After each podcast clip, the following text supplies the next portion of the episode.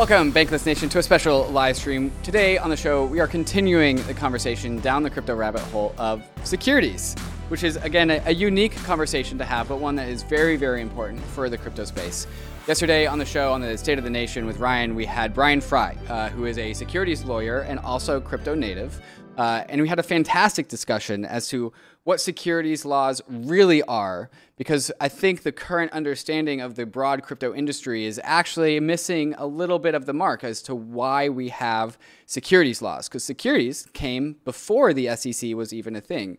So I've been going and researching the 1929 stock market crash, the Securities Acts of 1933 and 34, and getting back down to first principles of what it means to be a security and what securities laws are. And this has been a supremely interesting exploration into this world of securities. And today on the show, we're bringing on another crypto securities lawyer, Mike Selig, who also recently wrote an article for Coindesk about the current state of regulation as it comes to the crypto industry.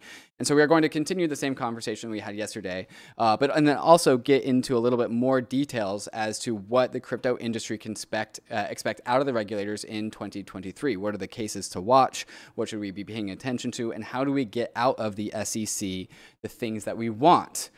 So I hope you stay tuned for this fantastic and hopefully very educational conversation.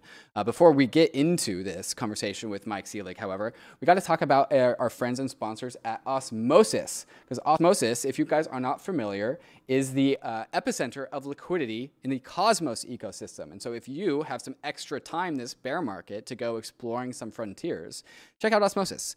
It is where all assets in the Cosmos ecosystem get their liquidity, but it's not just a decentralized exchange. There's other things you can do on Osmosis as well because of what it is as an app chain in the Cosmos ecosystem. So there's a link in the show notes if you want to explore the frontier of liquidity in the Cosmos ecosystem, and as well as seeing what the app chain ecosystem can do. So without further ado, we're going to get into the conversation with Mike Selig. And just again, as a reminder, I'm going to make the claim, and we're going to have this conversation with Mike in a second, that if we re-roll the dice of humanity over and over and over again, we will come up with securities laws over and over and over again. These securities laws are an innate fact of financial instruments and financial assets. And so understanding why that is true, I think, is incredibly important for the crypto industry, because what are we doing in crypto? We are speedrunning the history of money and finance. We are speedrunning the history of human coordination. In securities laws, in the spirit of securities laws, and why they are actually bullish for our financial assets, understanding why this is true is deeply important for building the crypto industry the right way. So that is the meta for the overarching meta for why we are doing this episode. So I'm excited to have these conversations with Mike. But first, before we get there, a moment to talk about some fantastic sponsors to help you go bankless. Kraken has been a leader in the crypto industry for the last 12 years. Dedicated to accelerating the global adoption of crypto, Kraken puts an emphasis on security, transparency, and client support, which is why over 9 million clients have come to love Kraken's products. Whether you're a beginner or a pro, the Kraken UX is simple, intuitive, and frictionless, making the Kraken app a great place for all to get involved and learn about crypto. For those with experience, the redesigned Kraken Pro app and web experience is completely customizable to your trading needs, integrating key trading features into one seamless interface. Kraken has a 24/7, 365 client support team that is globally recognized. Kraken support is available wherever, whenever you need them, by phone, chat, or email. And for all of you NFTers out there, the brand new Kraken NFT beta platform gives you the best NFT trading experience possible. Rarity rankings, no gas fees, and the ability to buy an NFT straight with cash. Does your crypto exchange prioritize its customers the way that Kraken does? And if not, sign up with Kraken at kraken.com/bankless.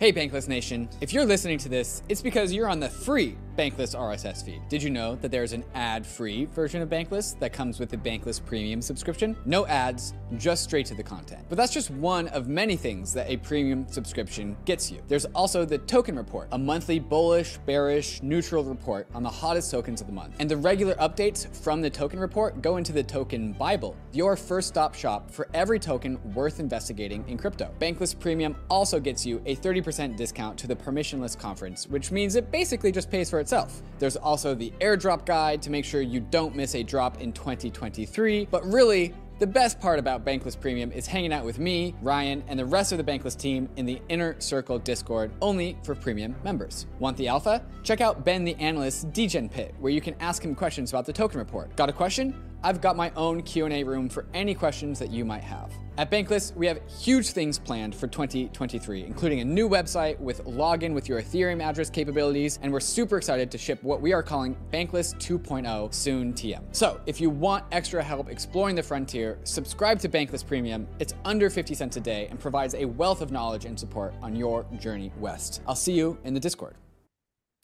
Bankless Nation, we are here with Mike Selig, who is a securities lawyer, although not yours, at Wilkie, Law, Farr & Gallagher, a former regulator also at the CFTC and a frequent contributor to Coindesk about the state of crypto regulation. Mike, welcome to the show. Thanks, David. Glad to be here. I want to give a quick disclaimer. I'm a lawyer, but I'm not your lawyer. Nothing that I say today should be regarded as legal, financial, or professional advice. Do your own research, call your own lawyer, and glad to be here. Thanks, Mike. I called you a securities lawyer. Is that right? And maybe you could also just give the Bankless Nation a little bit more of an illustration of your background. Yeah, so I started off at the Commodity Futures Trading Commission, worked for former Commissioner Christian Carlo, also known as Crypto Dad, back when he was commissioner.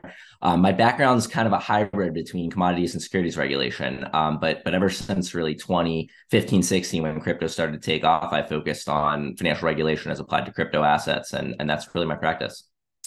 Fantastic. Fantastic. And you've watched the conversation that we had yesterday on the show, and I would highly encourage all Bankless listeners who are listening to this that have not heard that conversation to definitely take the time to listen to that, because this is a paired conversation. We're going down, we're doing the lessons of securities today, this week on the Bankless Nation. And Mike, I just kind of want to continue that conversation with you, but maybe we can start at bare bones first principles. And I think there's a lot of general misunderstanding in the crypto space as to what it means to be a security and why securities laws exist. So maybe you can put on your advocate for securities, if you could put on that hat. Like, why should we pitch to the Bankless Nation why we should understand what securities are, why we need to, and why it would behoove us to be educated on this front? Yeah, absolutely. So, I mean, taking a step back and just thinking about what the term security means, right? It is a legal term of art that is in the Securities Act of 1933, as well as the 34 Act and subsequent securities laws.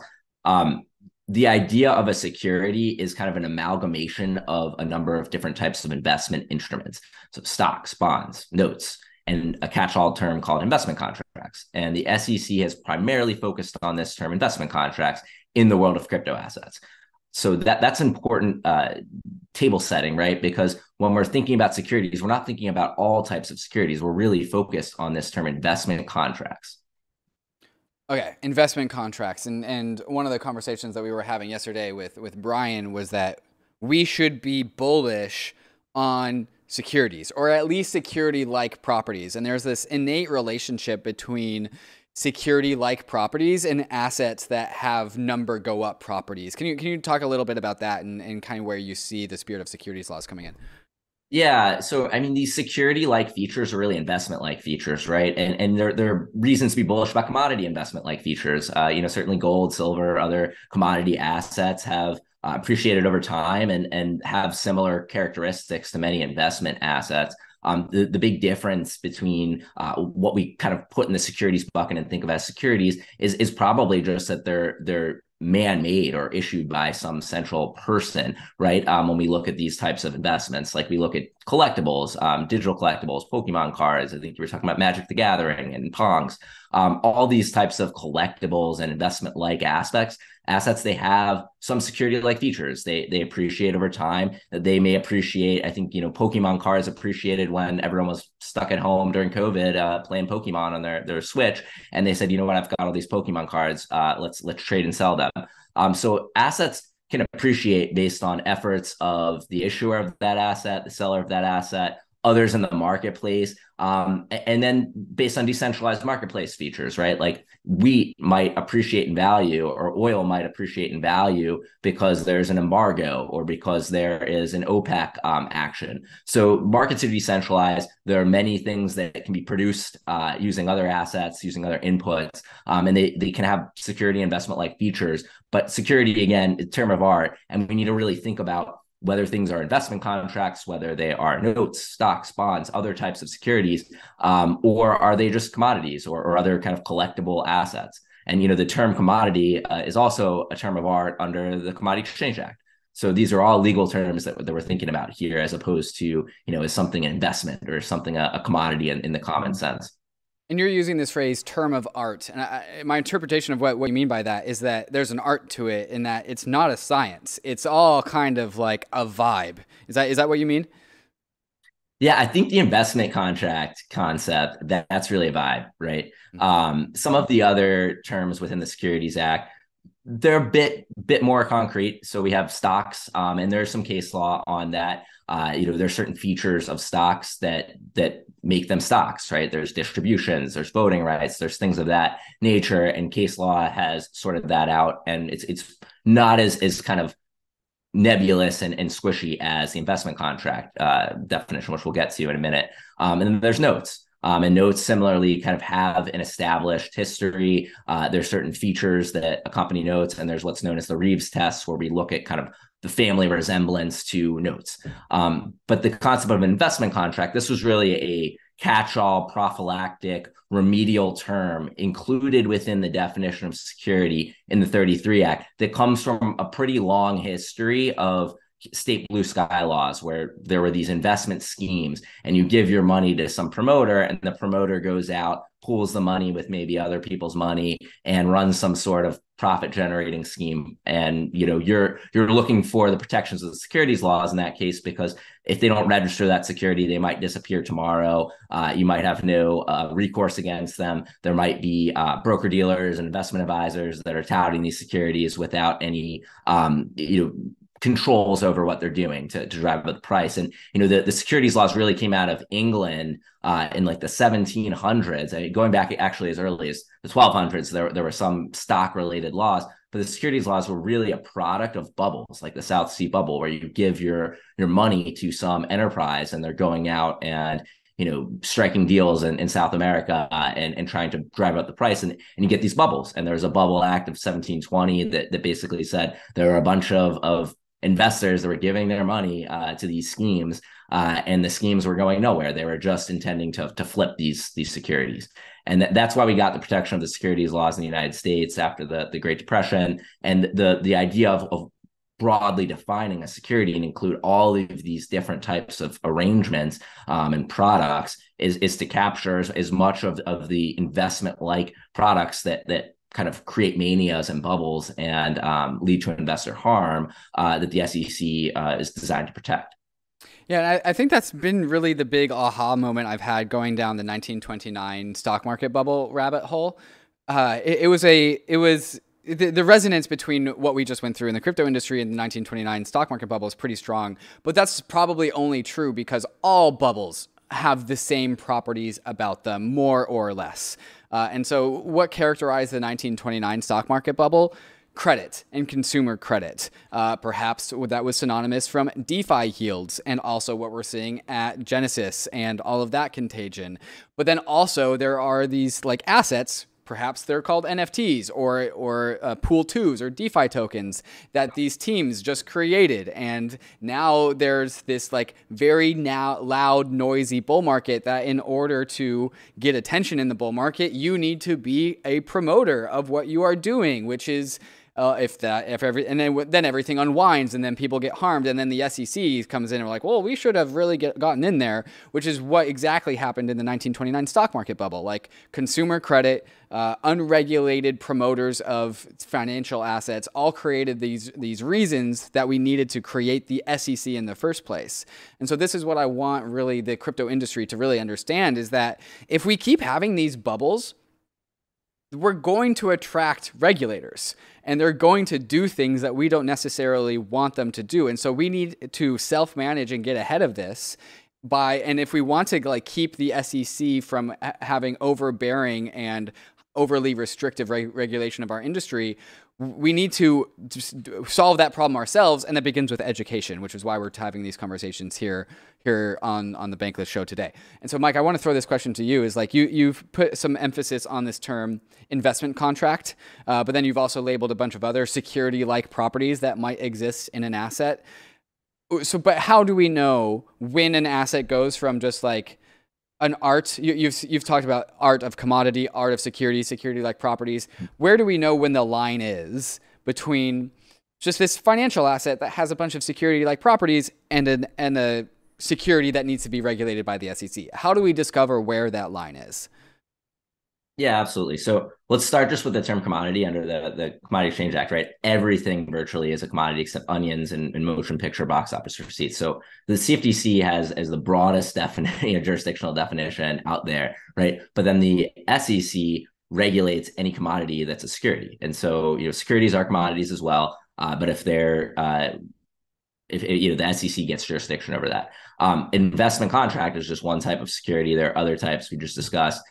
Notes being one, and the SEC has said that certain crypto assets are notes, and kind of has alluded to the idea that even Ether might be, if it's not an investment contract, a note because of the staking rewards associated with that. And so, really, the exercise of analyzing crypto assets under the securities laws is one of looking at the features and the full scheme around the crypto asset and determining if it fits into any one of these buckets, like stock, note, investment contract. The SEC has focused on investment contract in virtually all of the cases. And the investment contract definition is defined in the Howey case, 1946 Supreme Court opinion, where the court found that investment contract is a transaction, a contract, or a scheme where a person invests money in a common enterprise with the reasonable expectation of profits to be derived from the efforts of others. And so in every circumstance, you're looking for a transaction, a contract, or a scheme. And as the court in the Telegram case, you know, a few years back said, crypto assets are just computer code. They're not securities in and of themselves. They don't fit within any enumerated category of a security. There is a world where they might have certain security-like, stock-like, note-like features. And so maybe they fit within one of those enumerated categories in that sense, but there's no digital asset or crypto asset category.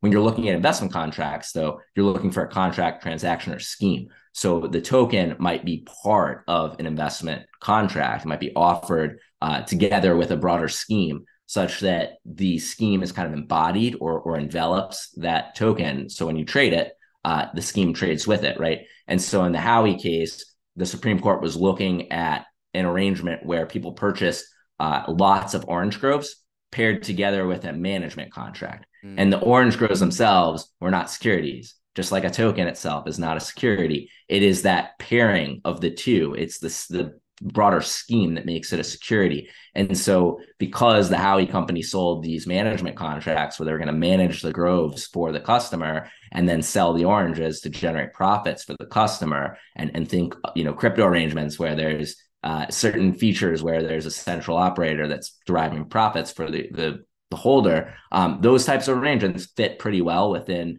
the investment contract world. But take it a step further and say that the Howey company built some technology that was going to manage the groves for the holders, right? And the technology is kind of self-operating. Maybe it's governed by all of the holders of these plots of land, and they maintain it. You're not relying on the efforts of any promoter in that case. And so maybe in that situation, when you transfer the two, you're not really relying on any other. It's no longer potentially enveloped within an investment contract because there's no efforts of others. Or if you just transfer the orange groves themselves, you know, you're just transferring maybe a token without any sort of management or entrepreneurial efforts associated with it. So that might not be a security. And so we really need to think about securities as somewhat mutable, because there's a world where these tokens get enveloped within security world for a period of time, but that might not be the case forever. And, you know, there's a famous speech by former director of corporation finance at the SEC, Bill Hinman, where he said, you know, Ether, when initially sold, pre-sold, was a security. But over time, you know, I was at DEF CON several months ago. There's thousands of developers packed into a massive convention center. You know, Ethereum is a massive project. It's decentralized. It's very much like the wheat markets I mentioned, where, you know, an action of the Ethereum Foundation might not even be as significant as an action by a significant DeFi protocol. We just saw with Solana, you know, there was movement of certain projects over to Polygon, and that caused, you know, movement within the price of Solana. And so these are decentralized ecosystems. You can't really pin it down to one person. And that's really what distinguishes kind of these network-like assets from typical securities that are associated with a defined business enterprise. There's a point that I really want to drill down on that I think you made that I'll try and reiterate, and correct me if I'm wrong, but you delineated between the actual crypto asset, be it an NFT or ERC20 token. You're separating the asset from this scheme. And what you're saying is that the asset is not the security. It's the broad scheme that makes, and the asset that is a security. And so it's not just the token, it's the token that's associated with a scheme. And maybe a scheme has like a negative connotation, but I don't think we mean that. Really, we just mean like effort by a coordinated team, a sort of system of value capture into the asset itself.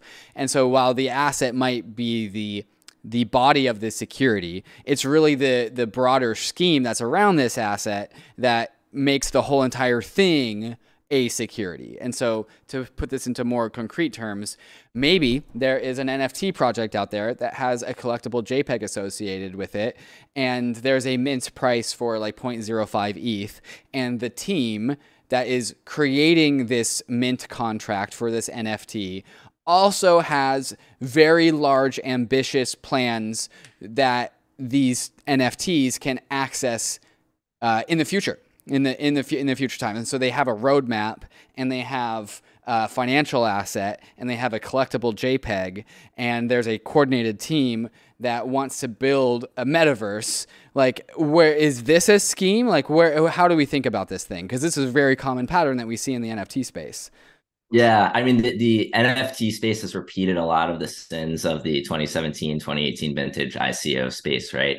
And you know, the ICOs really grew out of the Ethereum white paper, where anybody could issue a token. And so once the SEC actually, ironically, brought its first real enforcement action, although it was done through an investigative report against the DAO for selling DAO tokens.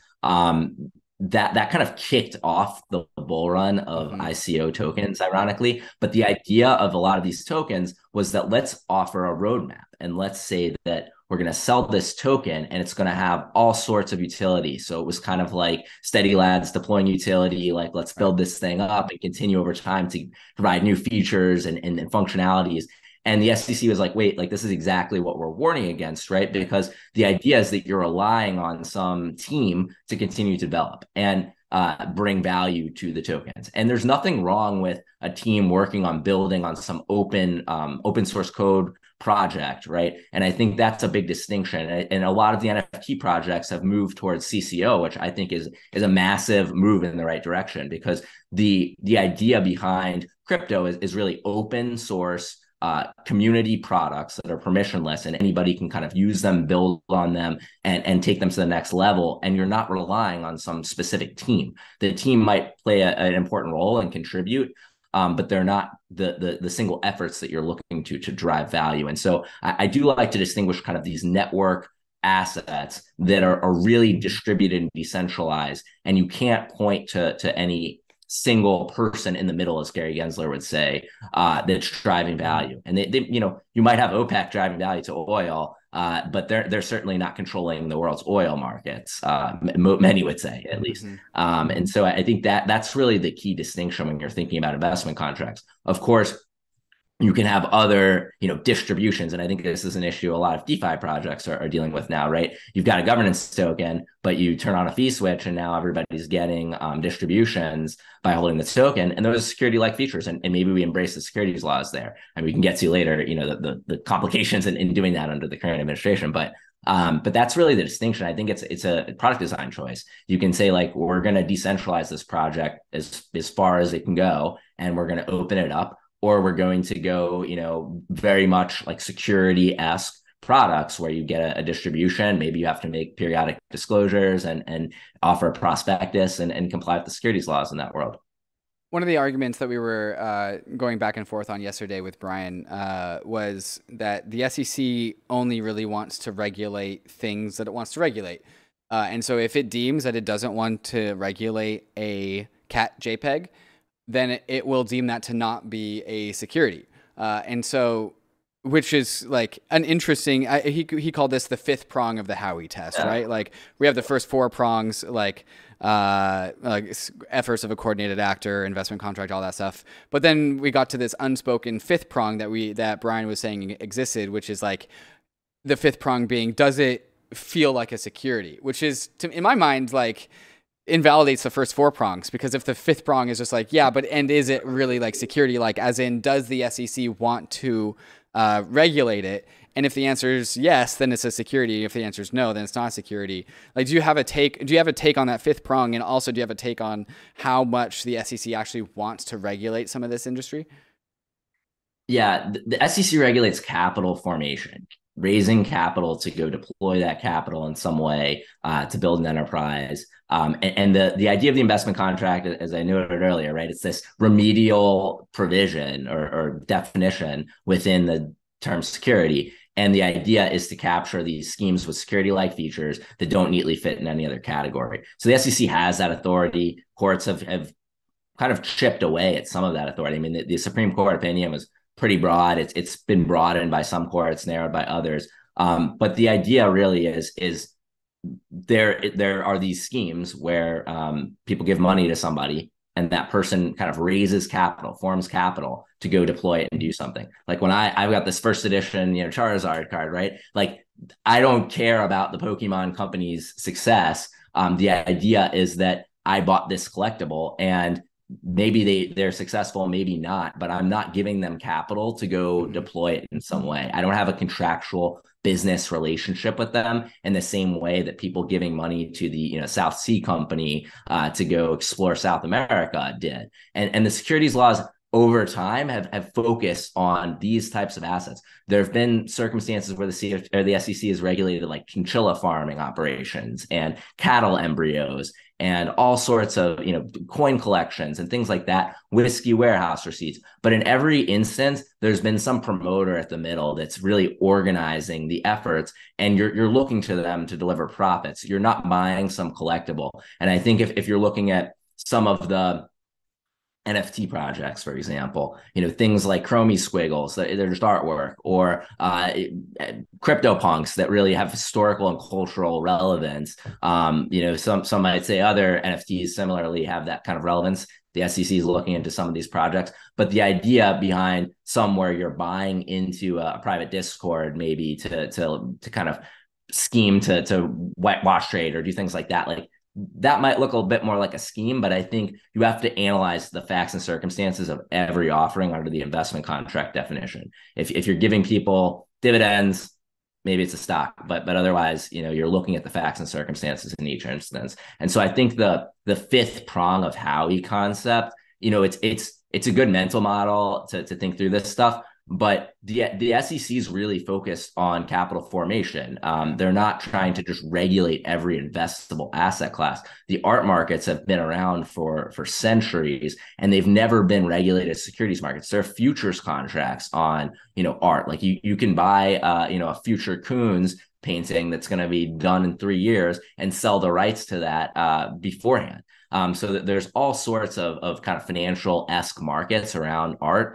You know, I've been through several of these Christie's auctions with NFT artists, and the process is very similar to kind of doing a public offering or doing any sort of financial offering, right? But the asset itself is kind of distinct in a certain way, even if you get certain security-like features embedded in these products.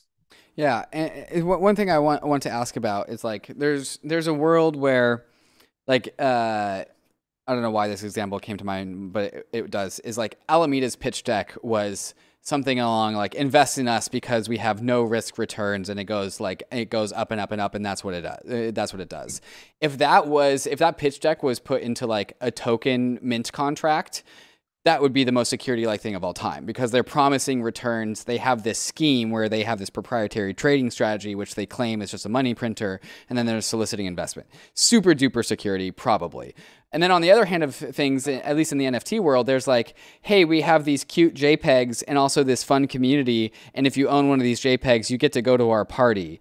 And to me, that seems much less like a scheme and much more like a club. And so like, there's a difference between promising future returns and not even promising, but explicitly providing raw utility that is not in the future because they're already doing it today. And so like, there's a spectrum here, of course, and a lot of these NFT projects are just about a social club that you use the NFT to put out boundaries as to who's in the club and who's not. And so is that, that seems to be pretty damn safe to me. What about you? Yeah. So there've been things like seat licenses, right? Like you buy a, an NFL team seat license, and you can go to all the games, get all the tickets, get playoff tickets, all of that. There've been golf, country club memberships, all sorts of kind of, and also other types of, club, social club arrangements. The SEC's looked at some of these as investment contracts. There have been no action letters that deal with some of these types of products.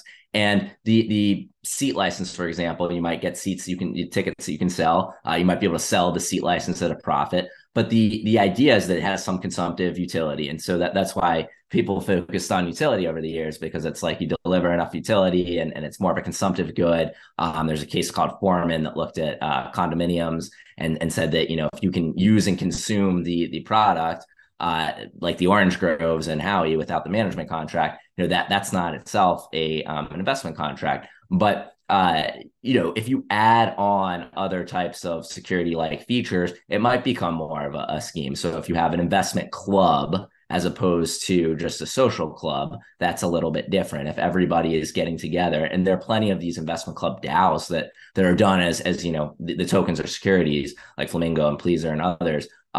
The idea is that everybody's getting together, pooling funds and going and making investments, and that's fine. But if you're going with a social club, and doing that sort of stuff, that might not be fine. And so it's really drawing the line between what's the purpose, why are you getting together? It's a little bit squishy. Golf country club memberships, people were flipping them and viewed them as investments, but people were potentially just getting them to play golf, right? And they can be transferable because look, like you get a pass to a community and you no longer want to use it, you might as well have the economic freedom to go sell it at a profit if it's valuable. That's not necessarily security. And the SEC, much of the law around what is and is not an investment contract has been handed down through these no action letters. And one of the commissioners, Hester Peirce, has kind of commented on this. It's like a secret garden, right? Like it's very hard to navigate this body of law because it's not judge made law. And that's really somewhat the approach the SEC is taking now, but through enforcement, which we can get to later. But these no action letters provide a lot of the contours that you might look at when you're considering whether you're community is some sort of scheme or if it's really just a community. But I think there's absolutely the case to be made that many of these communities are not security, investment club type arrangements. And you look at many of the popular ones, they've CCO'd their tokens to make clear that the artwork is open source and can be used. And a lot of the technology developed by these DAOs have also been kind of open source. Yeah, so there's a bunch of conversations in there that I want to unpack with you. One of them is like, where are the various bits of flags that come up on a various project and what can be doing, and as they get more and more scheme-like, what are those lines? But then also I kind of want to just ask you, like, what's your take on the SEC's appetite for even coming into this world in a way that's beyond like. We'll talk about like enforcement actions and stuff like that. And like, I think you're also keeping your finger on the pulse of just like the decisions to watch in 2023. So I want to get your takes and perspective on all of these things. But first, a moment to talk about some of these fantastic sponsors that make the show possible.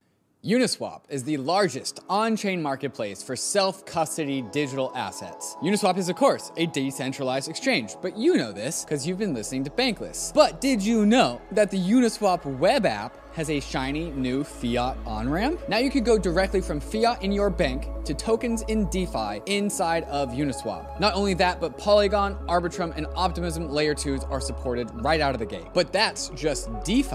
Uniswap is also an NFT aggregator, letting you find more listings for the best prices across the NFT world. With Uniswap, you can sweep floors on multiple NFTs, and Uniswap's universal router will optimize your gas fees for you. Uniswap is making it as easy as possible to go from bank account to bankless assets across Ethereum, and we couldn't be more thankful for having them as a sponsor. So go to app.uniswap.org today to buy, sell, or swap tokens and NFTs. Arbitrum One is pioneering the world of secure Ethereum scalability and is continuing to accelerate the Web3 landscape. Hundreds of projects have already deployed on Arbitrum One, producing flourishing DeFi and NFT ecosystems. With the recent addition of Arbitrum Nova, gaming and social dApps like Reddit are also now calling Arbitrum home. Both Arbitrum One and Nova leverage the security and decentralization of Ethereum and provide a builder experience that's intuitive, familiar, and fully EVM compatible. On Arbitrum, both builders and users will experience faster transaction speeds with significantly lower gas fees. With Arbitrum's recent migration to Arbitrum Nitro, it's also now 10 times faster than before. Visit arbitrum.io, where you can join the community, dive into the developer docs, bridge your assets, and start building your first dApp. With Arbitrum, experience Web3 development the way it was meant to be: secure, fast, cheap, and friction-free. How many total airdrops have you gotten? This last bull market had a ton of them. Did you get them all? Maybe you missed one. So here's what you should do. Go to Earnify and plug in your Ethereum wallet, and Earnify will tell you if you have any unclaimed airdrops that you can get. And it also does POAPs and mintable NFTs.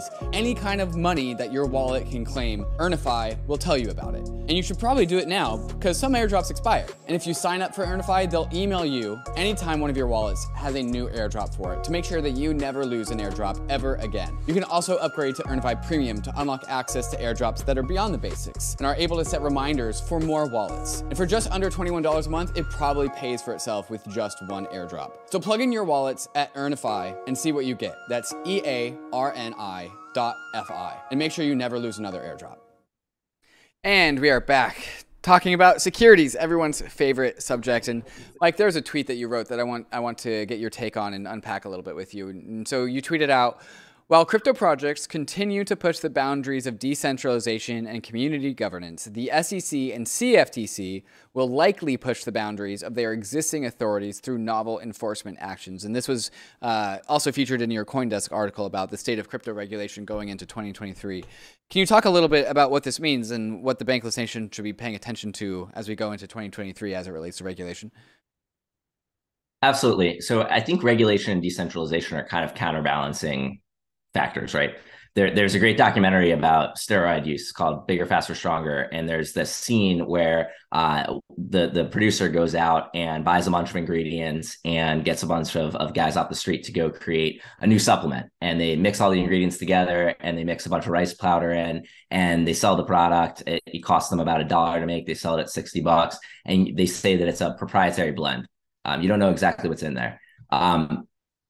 The reason we have the law that we do in the securities world is to regulate stuff like this, right? You require a prospectus, you require a disclosure, you want people to understand what they're buying. In the world of decentralization, a lot of this is open. It's open, permissionless. You can read the code. The vast majority of the information's out there. I think projects are working on trying to get as much out there as they can to the extent they're decentralizing. If you look at something like Bitcoin, there's really nowhere to go find some proprietary information. Maybe if for example, you have some special information, but you don't necessarily need the same regulatory structure around those products. There's a quote, sunlight is said to be the best disinfectant, from former Supreme Court Justice Brandeis. That's really the idea behind the securities laws. Get all this information out into the open, reduce information asymmetries. With decentralized projects, that's just not that you don't have the same rationale. The SEC is going to continue to kind of push the boundaries of its authority to find these central promoters, central actors that are controlling projects. And you know, over the past several years, we've seen the SEC bring actions against Telegram, against Kick, against Ripple, against many of the token issuers that have put out coins and have engaged in efforts to drive the value of those coins, put out roadmaps, all the sorts of things that we've discussed. The SEC's focused on the initial sales of those tokens, and that's an important distinction. At the time a token is sold, like Ether, for example, it might be involved in an investment contract scheme. Tomorrow, it might be fully decentralized and there's no longer those promoters. The SEC is generally focused on these first instances of issuance and sales that kind of lead up to potentially decentralization of the product.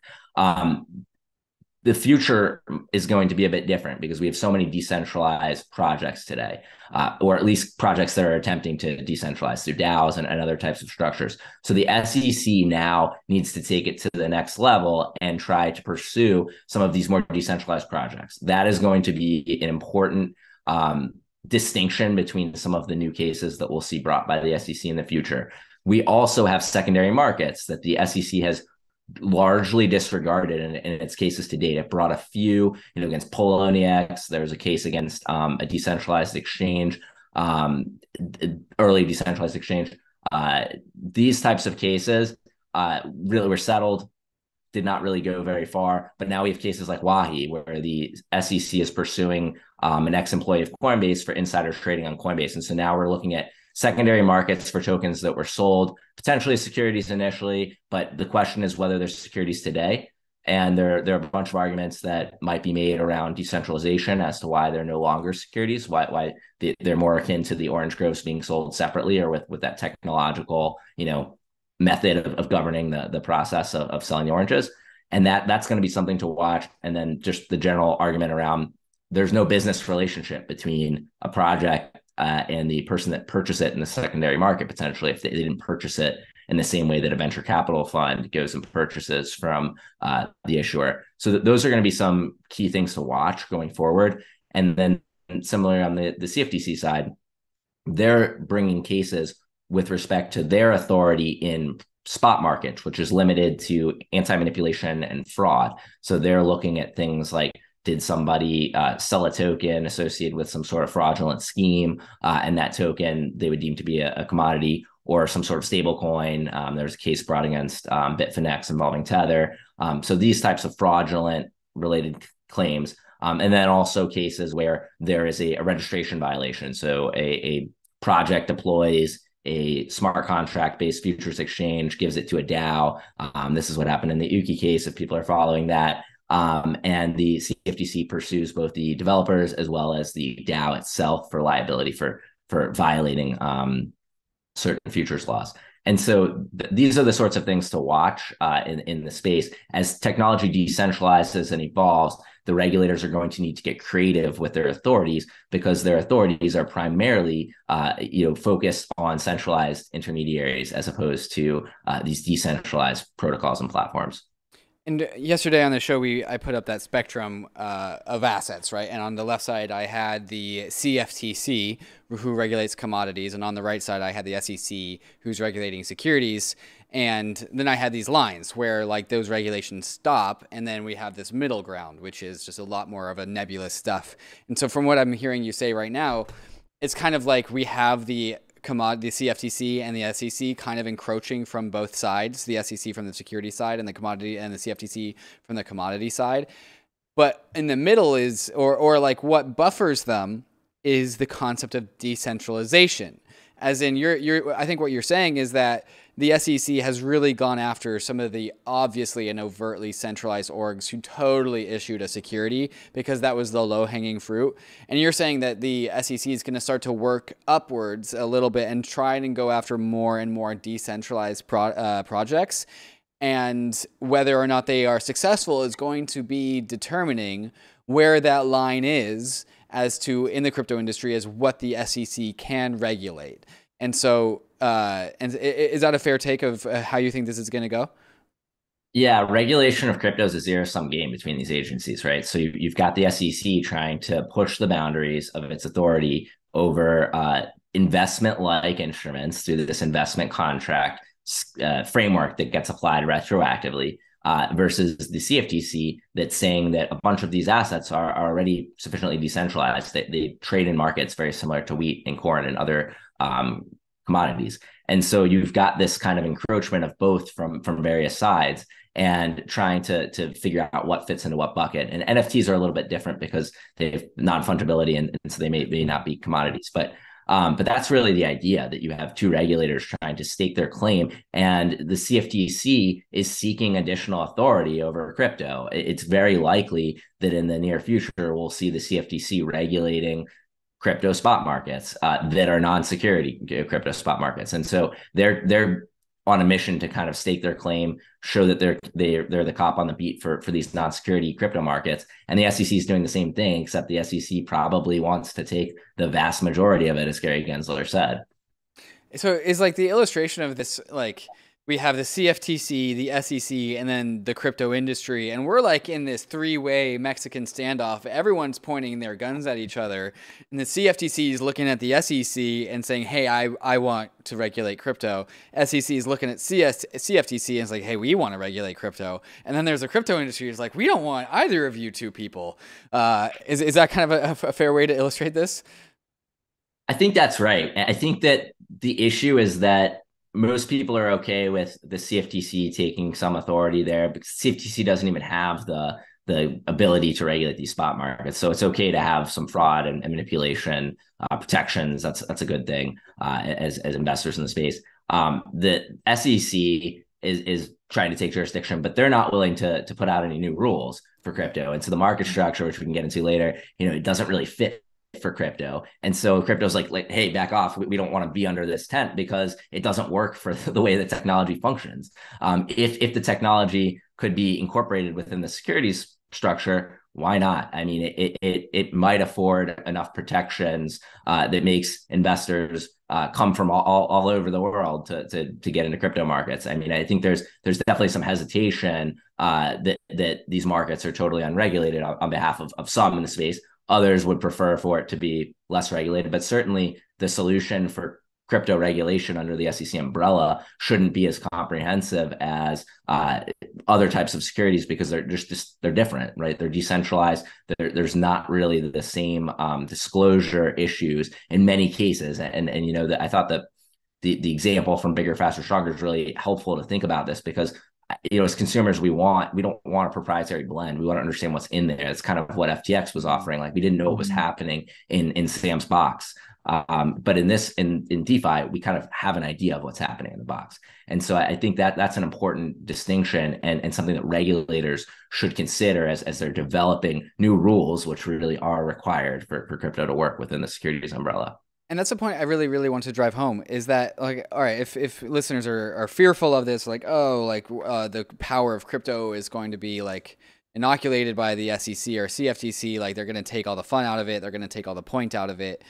The solution to securities laws and probably a seemingly large number of CFTC regulatory aspirations, the way that we fight back against this is the thing that we've already been doing in the crypto space in the first place, and the whole point of this movement, which is decentralization.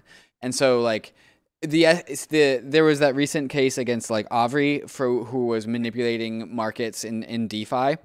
They went after the guy, not Uniswap or Aave. And why didn't they do that? Why didn't the CFTC go after the markets on which the market manipulation occurred on? It's because they're decentralized. And it's going to, my take is that it's going to be the same thing with the securities markets, is that if the ire of the SEC comes upon us, the way that we fight back with them is by being decentralized and making sure that there is no line between the private coordinators of an asset and the public markets who are buying that asset. And what does that look like? That looks like a DAO. That looks like a decentralized organization where there is no central party. And all of a sudden the SEC has no one to go after. And so they can't really find the point to sue or to take to court.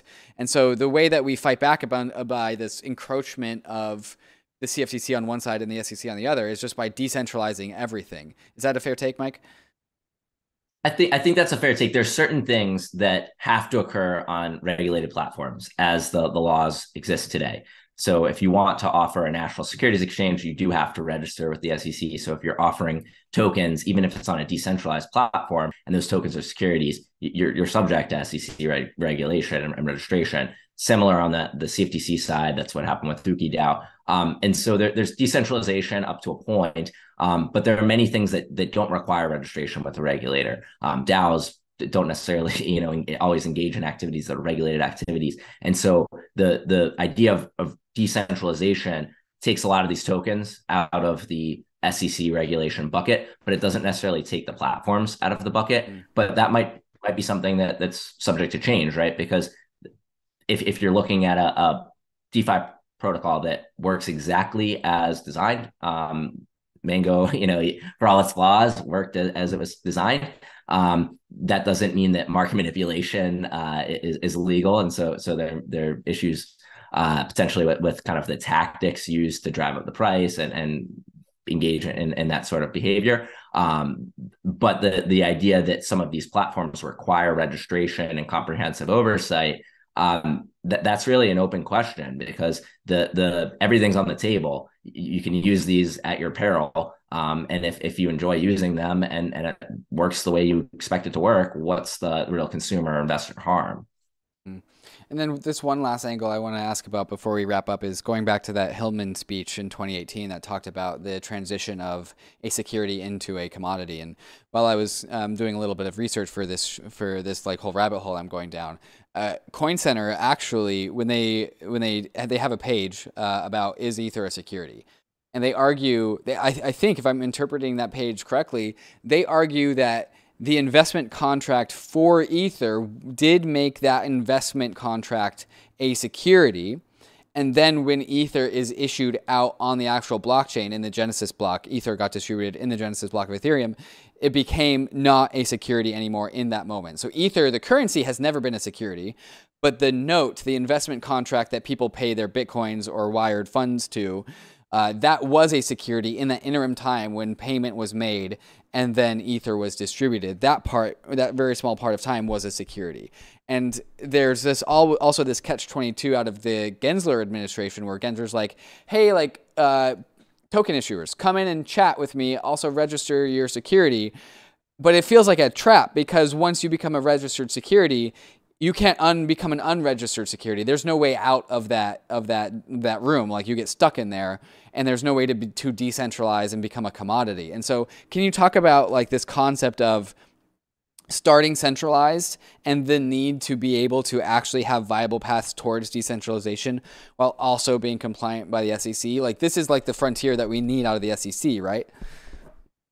Yeah, that's right. And if we're looking at investment contracts, if you don't have other security-like features that put you in one of the other buckets, the token isn't the security. It's that investment contract. It's the scheme. It's a legal wrapper that envelops the token. You transfer the token. The investment contract might go with it. If you've got a centralized scheme, somebody that buys that token might be looking to the same person that sold it to the original purchaser. So you have potentially a common enterprise and a scheme. The idea that a token can separate out from that investment contract and trade as a non-security is not really that, it's kind of fairly simple and should be the standard that everybody embraces, I think, in this industry, because the tokens themselves are just computer code. And so if you buy one of these tokens, if it has the security-like features, it should be treated like a security. But if at a later state, it's no longer enveloped in that investment contract scheme, then you can say, look, it's decentralized at this point in time, and we're not going to treat it like a security. And so that's really what the Hinman speech encapsulated around Ether and other crypto assets. The current administration doesn't necessarily agree with this view, but it really embodies what the case law says. The case law is focused on these contracts, agreements, schemes, transactions, not on any sort of chinchilla or orange or anything like that. So the SEC has been very broad in characterizing crypto assets as crypto asset securities or non-security crypto assets, but really it's not the crypto asset. It's the investment contract. And the SEC refuses under this administration to characterize them any differently. But under the Clinton administration and the prior administration, that was really the way that we looked at these assets. And, you know, getting a crypto asset offered to the public as a non-security is also not an impossible feat. Like, you can offer something like a stablecoin that doesn't increase in value, and so there's no expectation of profits, even though it's centralized. There are things that are like NFT tickets that might not really necessarily increase in value.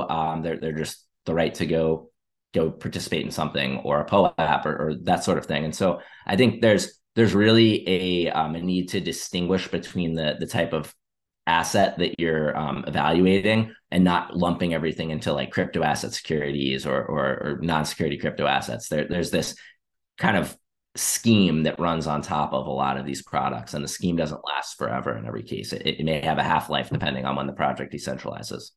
Yeah, right. And that idea of the scheme not lasting forever is at the root of what crypto is, right? That's why Satoshi left Bitcoin, is because he needed to end the scheme of his existence. That's why the Ethereum Foundation has never really gone after and made and been the client team. They've supported many client teams, right?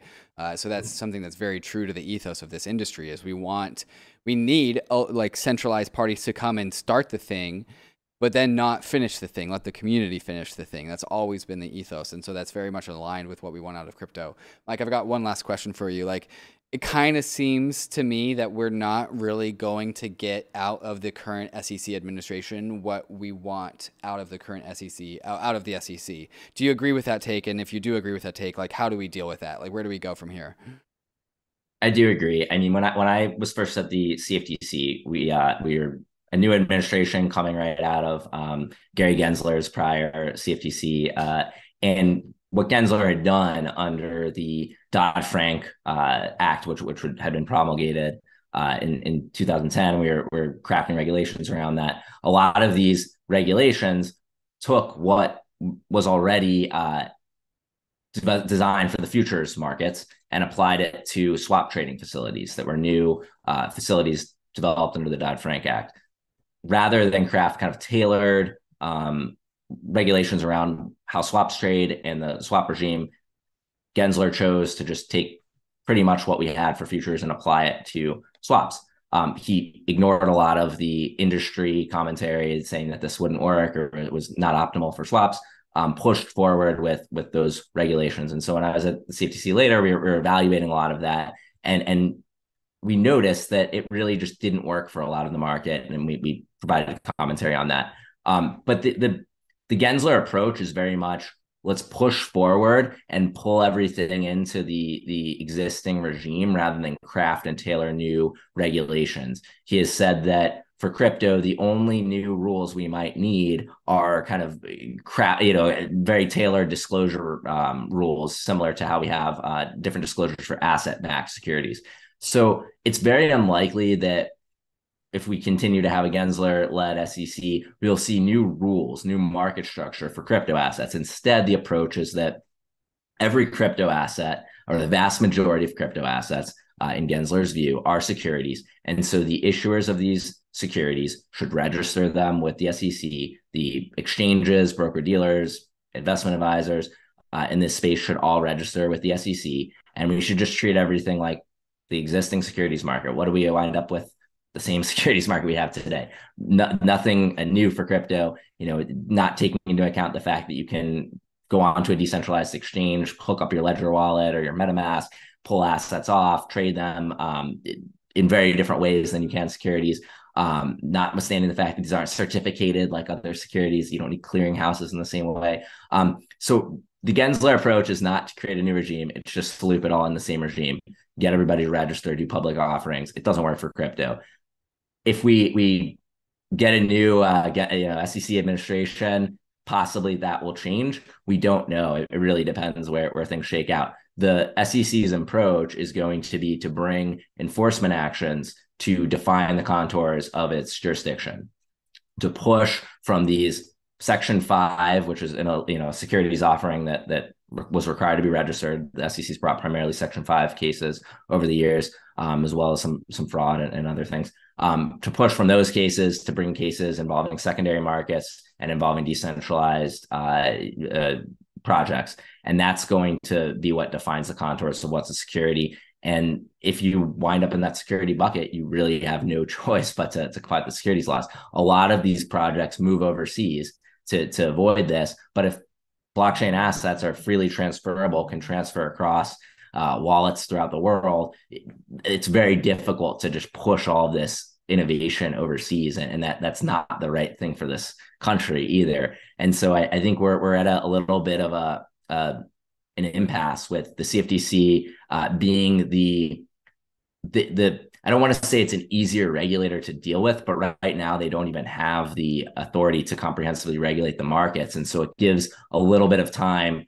for legislators to craft legislation that appropriately regulates the markets. And so a lot of crypto projects are going to be pushing the boundaries of this decentralization narrative to get outside the scope of the SEC's jurisdiction. And I expect this year we'll see some big cases decided, like Ripple.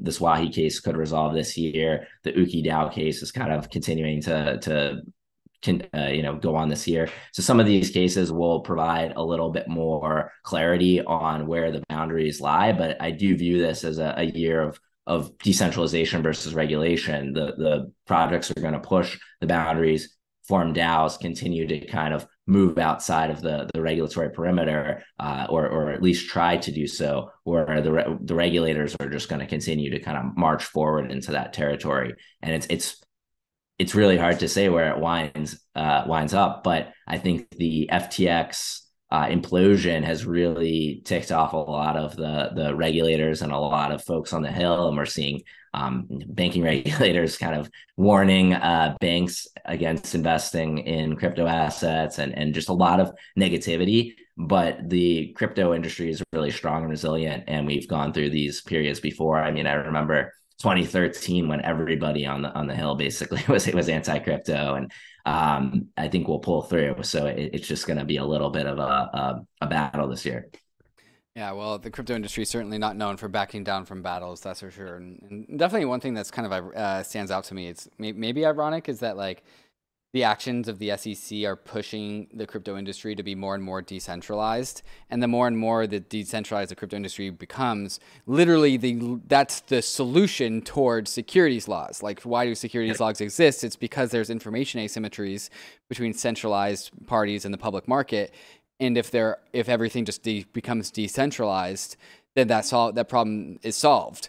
But the ironic thing is that I don't think the SEC is going to see it that way. They're going to only view it as decentralization theater or fake decentralization, and not accept that things are actually becoming decentralized. And they're going to continue to march and try and go after more and more decentralized projects, and not accept that the decentralization that does exist in these projects is actually real. Do you have any thoughts on that? I think that's right. Meaningful, true decentralization is going to be critical. It's not about decentralization theater. Projects need to move towards Bitcoin, towards Ethereum, really build out the value proposition to a distributed network of users, and focus on that ethos, as opposed to an ethos of let's just create a centralized team that runs the DAO and controls everything. And, one guy's going to hold the admin multi-sig and that's going to control the smart contracts and we'll call it a DAO because people vote on that. Like we really will need to see meaningful decentralization to see these projects escape SEC scrutiny and enforcement actions. But there are many projects that are moving in that direction. And I do see it as a viable way to escape the regulatory perimeter. But that's just not to say that every project will meet that stringent criteria.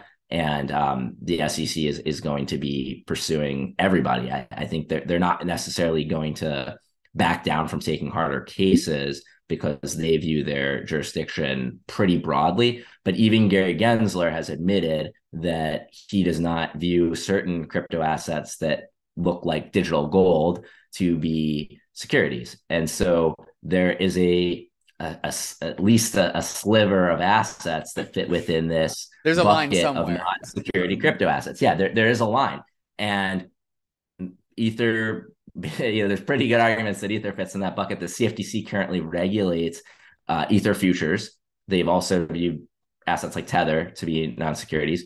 So that there's a bucket. I mean, there's a world where at least some of these more, and the key feature, right, that the Gary Gensler is looking at is decentralization, because what else? I mean, the utility of digital gold is not so encompassing that it's like a condominium unit. It really is this decentralization aspect that drives the analysis, and that's where courts and the SEC is going to push to kind of sniff out the projects that are less decentralized. Well, Mike, I learned a ton on this show, so thank you for joining me while I'm going down this securities rabbit hole and being an excellent guide. If people want to learn more about you and what you do and read some of your stuff, where should they go? Yeah, I'm on Twitter. So Mike Selig, ESQ. I'm also on LinkedIn, and you can Google me. I write for Coindesk from time to time. And yeah, love to chat if anyone wants to reach out. We'll put all of those links in the show notes and more. Mike, thank you so much for coming on the show today. Thank you. Appreciate it. Bankless Nation, you know the deal. Risks and disclaimers. Crypto is risky. DeFi is risky. You can lose what you put in. Some of these assets might try and be regulated by Gary Gensler, but if they do, we will fight them back if that is what is deemed justified. But you can lose what you put in. We are headed west. This is the frontier. It's not for everyone, but we are glad you are with us on the Bankless journey. Thanks a lot.